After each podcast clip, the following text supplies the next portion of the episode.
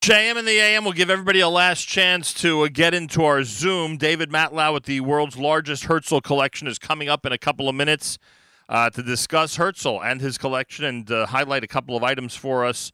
Uh, if you want to see it and see the items that he's going to be talking about, you can go on Zoom right now at 814 353 5064. 814 353 5064. The uh, the password is JMAM, all lowercase. The password is JMAM.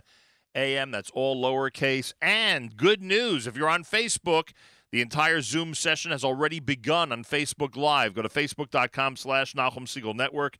Facebook.com slash Nachum Segal Network. We'll take a music break for a couple of minutes, get everyone in on the Zoom, and get set to start with David Matlow right here at JM in the AM.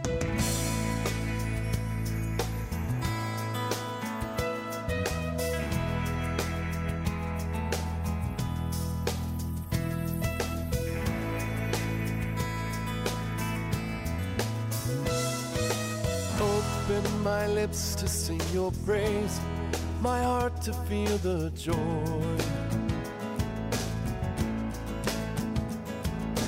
Let me have the gift for which I'm yearning. Another night in Israel. Desert flowers blooming in the spring, the grapes upon the vine. Let me walk the beaches in the moonlight. Let me fall in love in Israel. Wherever you go,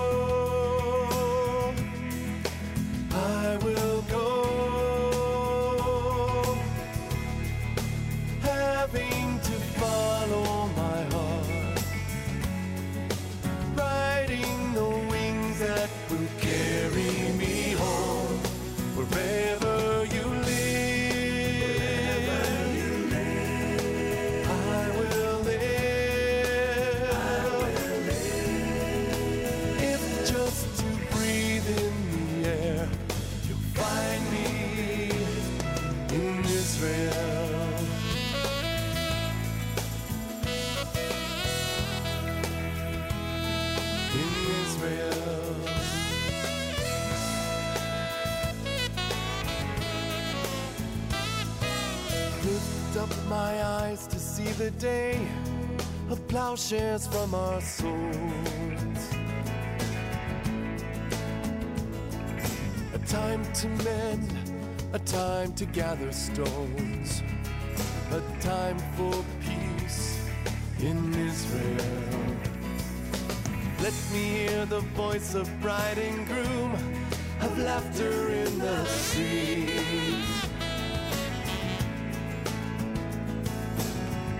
Answer the prayers of our children, so they need not fear in Israel.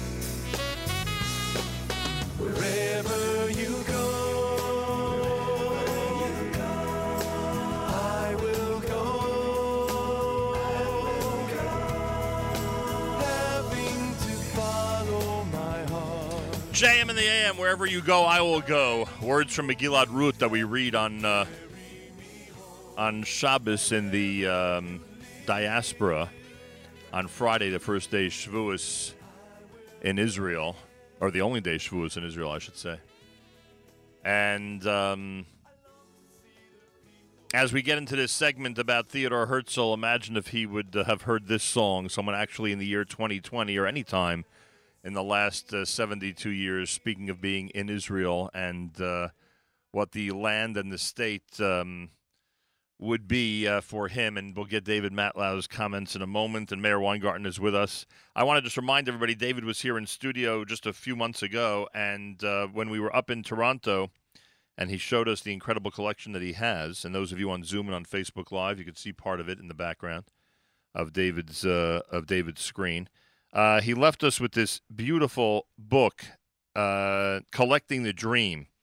David Matlow with uh, photography by uh, Dana Tal-El and uh, Kevin Viner, and uh, sent it to us with a beautiful inscription and note, and some of the remarkable items that are in his collection. You can't see it on my Zoom because of our background, but some of the remarkable items that are in his collection you could read about in the book that he's responsible for. In addition, I want to mention that many people in our audience are already familiar with this. Uh, this is the uh, oh, you can't see it. I can't believe it because of Zoom. We can't. Uh, we can't. Oh, there it is. Well, not really.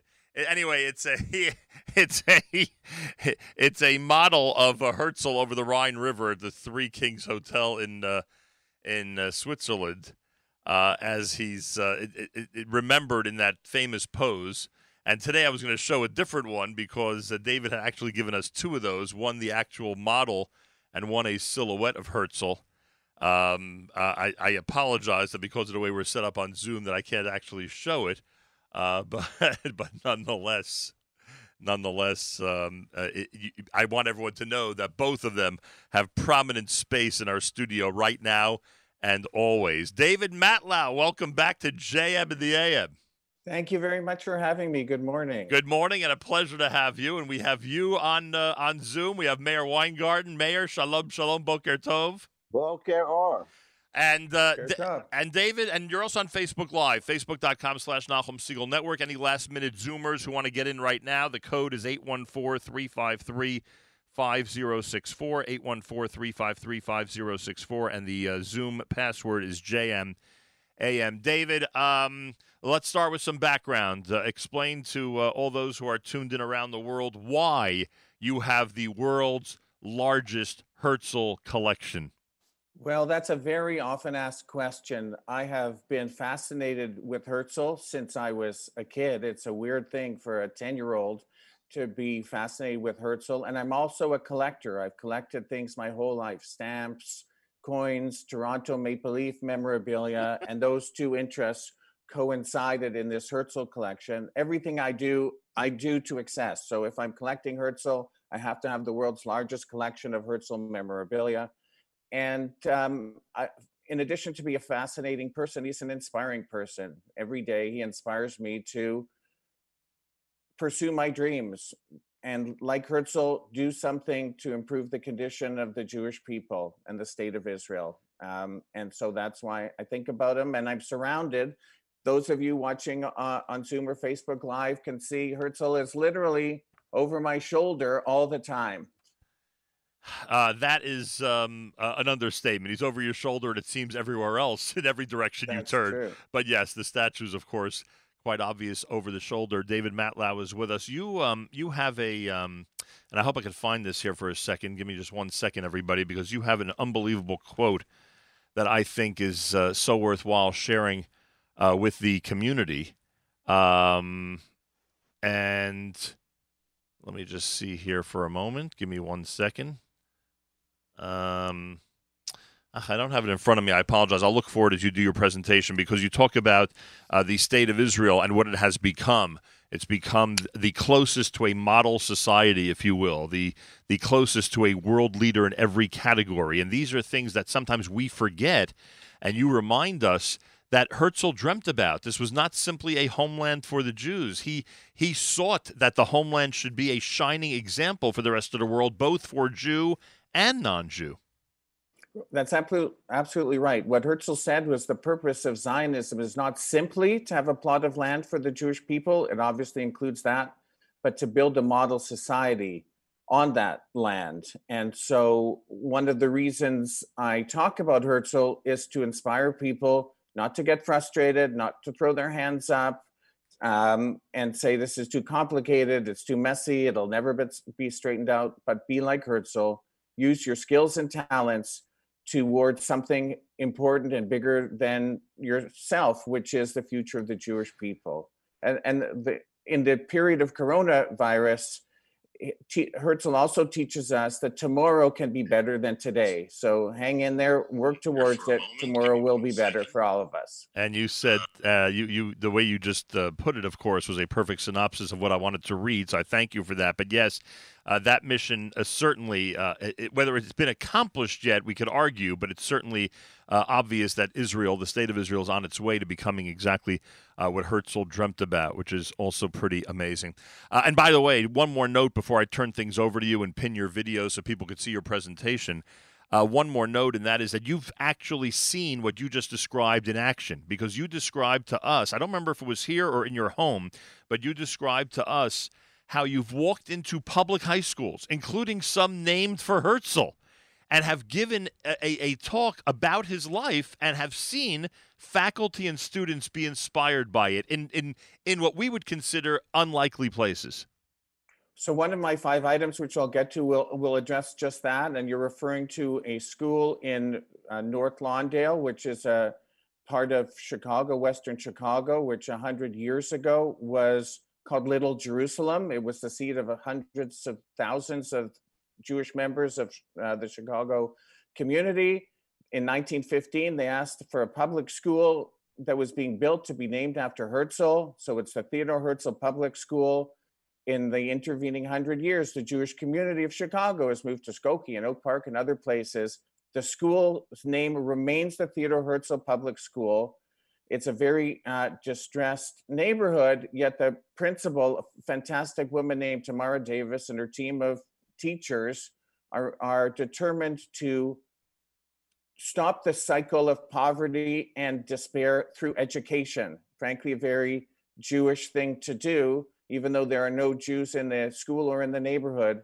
And uh, interestingly, when Martin Luther King came to Chicago in the 60s, he lived around the corner from that very school. And in the ethos of the school, Herzl is like a Martin Luther King, that you can do things to improve the conditions of your people and frankly make a great sacrifice for that goal. David, before I continue, uh, before you continue, I, I have to get uh, my colleague Meir Weingarten. It looks like, based on his facial expression, that he's chomping at the bit to react to what you've said so far. Meir, what do you think? It's it's just amazing. It's beautiful, and I, I can't wait to see this collection. And um, the, the, idea that there's a school, in, a public school in Chicago named after Theodore Herzl is a, a, wow. It is amazing, and I remind discovery. And I remind everybody that I am one tenth of a mile away right now from the Henrietta Szold School on East Broadway on the Lower East Side of Manhattan. So it is it is interesting American Jewish history, and sometimes both American Jewish and Israel are lumped together uh, through some of these experiences. Um, David, do you give us a uh, a visual of the whole collection, or that's something that's only reserved for visitors up to Toronto? Like, do we get to see for five seconds the vastness of the collection, or is that something that's reserved only for people who show up there? Uh, no, not at all. So, right behind me, as I said, Herzl is over my shoulder. Obviously, for your listeners, you can't see that, but there's a giant vitrine behind me with shelves of Herzl all the way up and drawers as well. This is the three dimensional part of it and there are uh, there's a whole other room. When our youngest child went away to university we were empty nesters. We enlarged the house and we asked the architect have you ever built a herzl room? And of course he uh, had not uh, had not. But there's another room which is filled with books and uh, archival folders um, and uh, the only room in the house without Herzl is my daughter Yael's, who she declared her room a Herzl free zone. Otherwise, there's Herzl everywhere. and by the way, I need to point out those who do visit you leave uh, with great gifts, like we did the silhouette and the model, and of course the Herzl socks that you gave us, and many other interesting items that people would be shocked to hear that Herzl, Herzl's brand and name was actually slapped on. Absolutely. So, th- this, for those watching, this is the Herzl uh, on the balcony and I should, you may not know this, Nachum, but the same person who made this has a new item, which is this Herzl doll, part of the Zionist action figures. I have no connection to this company, but it's called Piece of History, and you can order this online. There's 10 or 12 of them. The most recent ones uh, he did Chana Senesh and Yosef Trumpeldor. Wow. There's about 12 of these, but Herzl, of course, is the most dear to me. Wow. I may have to eliminate our snow globe collection and start getting into the Jewish Heroes collection. I love that. Have a uh, birthday coming up, Nachum? Maybe for my birthday would be a good idea. Actually, actually, it's Father's Day. I'll have David and Meir drop a hint to my children. Fantastic. We uh, can't cross the border, but maybe Meir can. also, the, uh, the the one we were most uh, anxious to get for Jerusalem Day Yom Yerushalayim was Teddy Kollek. Maybe mayor. Maybe they'll make one of him one of these days, and we'll have that for And Yom the Yerushalayim. website again, what is it? Piece of history? What was Piece it? of history. There's dashes between piece, P I E C E, dash of dash history.com. And there's a whole line of Zionist action figures. David, Looking you're on you're on Zoom, you're on Facebook, and of course, most importantly, you're on JM and the AM. Take it away. What could you share with us regarding these items? So I've selected five items from my collection just to give us a, a sense, and for listeners, I'll try and describe them. I should say that um, the book that you were kindly referenced, uh, Collecting the Dream, one of my projects for the sheltering at home was to create a website. So if you go to herzlcollection.com, Wow. uh, the book is there in PDF form, documentary films, all, all, all kinds of Herzl stuff. But those who want to see the book can see it uh, free online. Thank you. So I've selected five items to give you just a sense of my collection and a little bit about Herzl. So the first is an actual uh, correspondence between Herzl and his friend Egon Zweig. Egon Zweig was a cousin of Stefan Zweig, the writer. He was a prominent Zionist living in Vienna. So this is an envelope from Herzl to Egon Zweig. Uh, it's on the letterhead of the Zionist Congress. It's written in 1902. And interestingly, Herzl's telephone number in Vienna was 199, but there were not many phones at the time. but this is the letter itself. And hopefully you can see that Herzl's Yep. signature on it. Oh, so it's the wrong side. Her, Her, Herzl's signature on it. And what this is, is a letter that Herzl wrote to Stefan Zweig. Herzl was married, he had three children. And in this letter, he's asking um, Egon Zweig, can you, my son Hans is collecting postage stamps. Would you mind putting together some stamps and sending it to him? He's, uh, he's at a resort now. It was summertime. And so this is the thank you note from Hans to Egon Zweig. Thank you very much for sending me the stamps. So these were real people. A father, he was a father of the Jewish nation, Jewish state, but he was also a father, not the best father, and there were some lots of issues in terms of his children and his wife, uh, and ultimately all his children and grandchildren passed, so he has no descendants. Uh, so we're we're the beneficiaries of his efforts for us, but his children and wife suffered for it. Wow. But he he was indeed a father, cared for his kids, and tried to help in their collection, his his son's collection. Um, Herzl, of course, um, is known for writing the Judenstaat, Medinat Yehudim, the Jewish state, the book, but and that was in February 1896. And the first thing that he did of major import was convene a first, the first Zionist Congress, which was in Basel in August of 1897. There were six congresses during his lifetime and 22 before independence, and God willing, travel restrictions permitting. Uh, the 38th Zionist Congress is planned for Jerusalem in October. And but what I tried to focus on in these items is an Americana and Herzl, uh, based on the nature of the listeners. And so what I'm showing now, what this is is a small booklet it's called the Zionist Congress. This is the proceedings in full. This was it was it was 10 cents. So this is maybe four inches by eight inches and maybe 60 pages. And this was printed in 1897, published by Philip Cowen Publisher, 213 215th East 44th Street in New York City in 1897. So the Congress was in August, and by the end of the year, there was printed in New York City um, the details of the Congress itself. On the back of it is a facsimile of the postcard that was distributed at the Congress. It says Zionist Congress 1897, and there's two pic. There's an image on either side. On the left is people praying at the Kotel, uh, the Western Wall, and on the right is a farmer seeding the plot of land, his his plot of land in Eretz Yisrael. This so that was a facsimile, and this is an original of that very postcard. Um, and what's interesting, I'll try and hold it up to to the camera if I can get it properly. It is signed by Herzl it's himself. Um, hey, Ein Reish Tzadik Lamed. right. he very rarely signed in Hebrew. Uh, so that's a, a, rare one of him signing in Hebrew. I have him signing as T.H. Herzl. Um, once one is uh, Benjamin, I have a signature from him, his Hebrew name, Benjamin Zev Herzl. But this is a very rare example of Herzl signing uh, in Hebrew or Yiddish.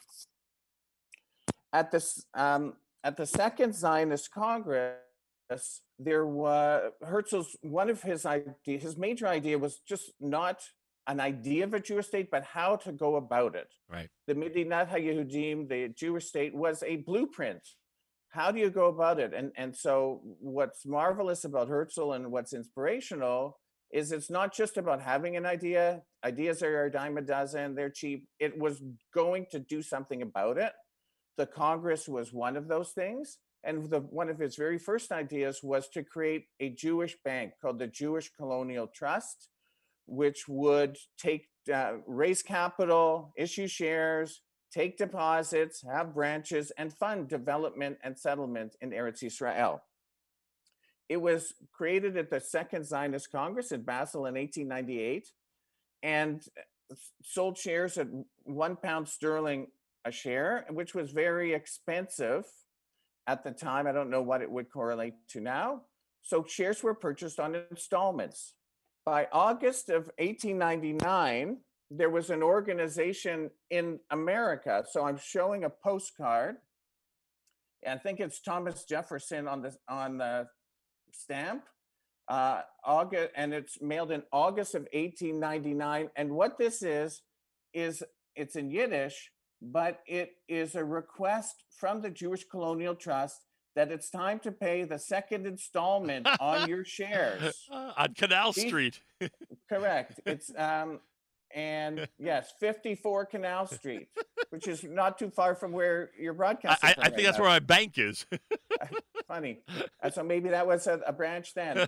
And so these shares were sold hundreds of thousands of Jews bought one share at a time. My great grandparents who lived in, in Malich in Belarus uh, bought shares. This was a way to not only support the Zionist dream of Herzl, but to do something tangible and, and show your connection to it.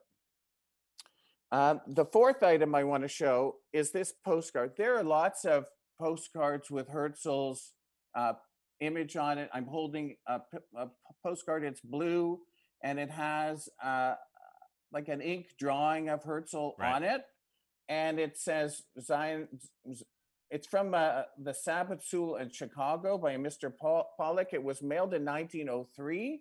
But what's fascinating about this particular postcard is it's addressed to Herzl himself, who's at the Sixth Zionist Congress in Basel. And I can tell from the postmarks that it looks like it arrived in Basel after the Congress had uh, had ended. So either the postmaster or someone at the Three Kings Hotel where he was staying um, decided to keep the postcard, and through a series of purchases or whatever, it wound up with me. So there are a number of outbound items from Herzl because people would have received them, but there are very few inbound items to Herzl outside the Zionist archives in Jerusalem, which has all of his personal effects. Wow. And the fifth item, just tying to the description of the Theodore Herzl School we talked uh, about in Chicago, this blue, it's a blue document. It's called Blue and White, which is the yearbook of the Theodore Herzl School in Chicago in 1931. So I'm showing a, this is a picture of the school. It's a massive school, had thousands of kids in marble atop those pillars, which which only people seeing it. But imagine a school with giant pillars, and on top it says Theodore Herzl Public School. The yearbook is called the Blue and White. Uh, Lavan. I don't think it's a coincidence. But interestingly, this is 1931. There's an article on the front page about Dr. Theodore Herzl and describing who Th- Herzl was, and that some of the students now don't know who Herzl was. This particular time, all the students were Jewish.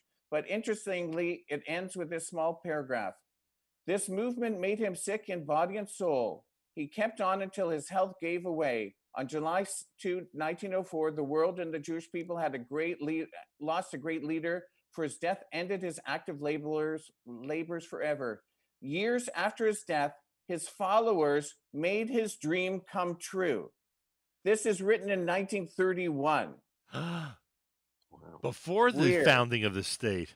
Right. So I guess they were talking about the Chalutzim who were going to build the nation, Of the British mandate, uh, the Jewish agency starting to put in place the country that was created 17 years later. And the Balfour Declaration. Right, That's Balfour as absolutely, well. you're absolutely right. So that's five wow. items. I could do this show a thousand times and not repeat it. That's for sure. And that you know it's it's interesting and we have to we have to put ourselves in that context of 1931 that as much as to us uh, there was not even a state and therefore it was you know literally in its infancy the reality is that between uh, the era of Herzl in the early 1900s and 1931 the progress that was made in the land of Israel was it was amazing and we have to remember that when we put it in historical context before I turn to Meir Weingarten because I'm sure he has a uh, a historical uh, comment uh, regarding what we've just heard from David Matlow. I want to read, and David did it very well before, but I just want to read it word for word. This is why uh, what David writes about why Herzl, and he writes Theodore Herzl, the founder of the Zionist movement, the visionary of the state of Israel, and its dreamer in chief, famously said, "If you will it, it is not a dream." He also said, For Zionism includes not only the yearning for a plot of promised land legally acquired for our weary people, but also the yearning for ethical and spiritual fulfillment. Herzl's dream was not only about having a land, but of building a model society in that land. His dream has been fulfilled, but it has not yet been completed. Completing it is up to all of us. And how right you are, David, and what an important message that is that uh, the state of Israel, and boy, are we proud. You go through any category, and Israel is now a leader, but we still have work to do. Sure do. We Uh, always will. Meir, uh, you know, Meir, that one of the reasons that this is so fascinating to me is because of my personal collect- uh, connection to the Zionist Congress. My father was the youngest representative to the last pre-state uh, Zionist Congress.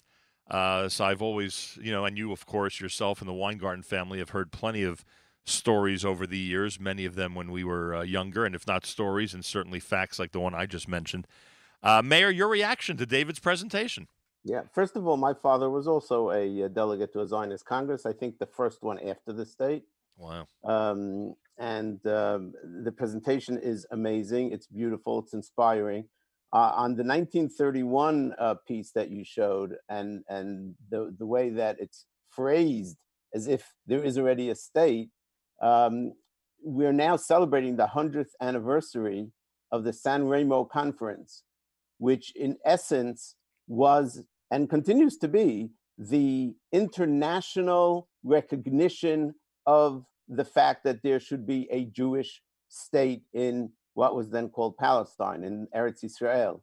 So by 1931, I think people see it as it's it's still in the future, but it's the dream that he had, which really, when he was alive, when he started, was I mean, people would think that he's nuts. You know, what's he talking about? It's like a crazy thing, and uh, so literally a dream.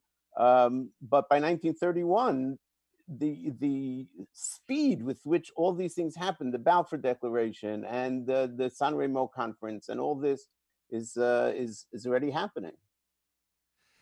You're, you're absolutely right. And uh, someone can draw a, a direct line between Herzl and the Balfour Declaration, which was the antecedent to the San Remo and the British Mandate, based on um, he uh, Balfour was the was the prime minister of England at the time that England offered Herzl and the Zionist movement Uganda as a night shelter and interim home and uh, Lord Lord Chamberlain was the lawyer retained by the Zionist movement to help draft the charter, who was the prime minister at the time of the Balfour Declaration. So you can draw a direct line, not just uh, philosophically or morally or spiritually, but tangibly between Herzl's work and the Balfour Declaration, which Wow. gave rise to the I didn't know that. San Remo agreement. Phenomenal. Uh, listener Chaya says, Thank you for sharing this fascinating view of Jewish history. Uh, David, My question is: Will part two include the uh, Herzl hockey tournament? Will that be one of the one of the uh, things you will focus on when we do this again? I'll happily. It's, it's very small for your viewers, but right up there is the famous Herzl hockey bobblehead. And really, there is Herzl had no connection with hockey. Uh, in Toronto, the Stanley Cup also is a dream, um, but that's the only connection between Herzl and hockey. But in Canada, where I am, if you want to interest someone in anything connected to hockey, you say hockey and Herzl, it said, okay, and that's interesting. Very good point. Like my father, when he came to this country, said I had no choice but to learn about baseball. I wanted to Right. speak to the Jewish youth, so I had no choice but to learn the rules of baseball. Uh, David, can't thank you enough. Information, just give the website, uh, any information people need. What should they do? HerzlCollection.com, www.herzlcollection.com. There's um, my book, a documentary film with a password, various links and things, and my, ad, my email address is on the website if someone wants to ask me a question. And by the way, even though we've already discussed this, I think for sure once, maybe even twice uh, on this program, uh, I do remind everybody that David is is so Im- immersed in Theodore Herzl and the history of Theodore Herzl. Uh, that he actually spent a milestone birthday on the balcony of the Three Kings Hotel in Basel over the Rhine River. And I can tell you that Meir and I are jealous, David, that you had that experience in what's actually called the Herzl Suite, right? Room 117 at the Three Kings Hotel. So that's Herzl had his picture taken on the balcony overlooking the Rhine River. That was in the Fifth Zionist Congress in 1901. The hotel realizes the significance. There is a plaque in uh, in that room. I- just got an email a couple weeks ago that the hotel is opening June 1st. So if if flights go, and they they're very they understand the significance of that room. So if the room is not booked, if you're a tourist, you can go there and you can ask for the key. If if someone's not in there, you can take a picture on the balcony. Phenomenal. And that that was captured in my documentary film My Herzl, which is you can watch through that website. It's on the website and the the Vimeo password is there as well. phenomenal, David. I tell you, we could do this all day long. And uh, and and yes, they knew who to contact when they reopened the hotel. They knew exactly who to get that message to. Uh, I thank you. I thank you very, very much, and we should do this again very soon. My pleasure. Have a good day. Stay safe, everybody. David Matlow, he's got the world's the world's largest Herzl collection. Pretty amazing, huh? The world's largest Herzl collection. And uh, I want to thank him. I want to thank Meir Weingarten. I want to thank all those who zoomed in. I want to thank those who watched on Facebook Live. And I want to thank uh, all of you for tuning into JMN. There's only one way to wrap up this segment, in my opinion. Show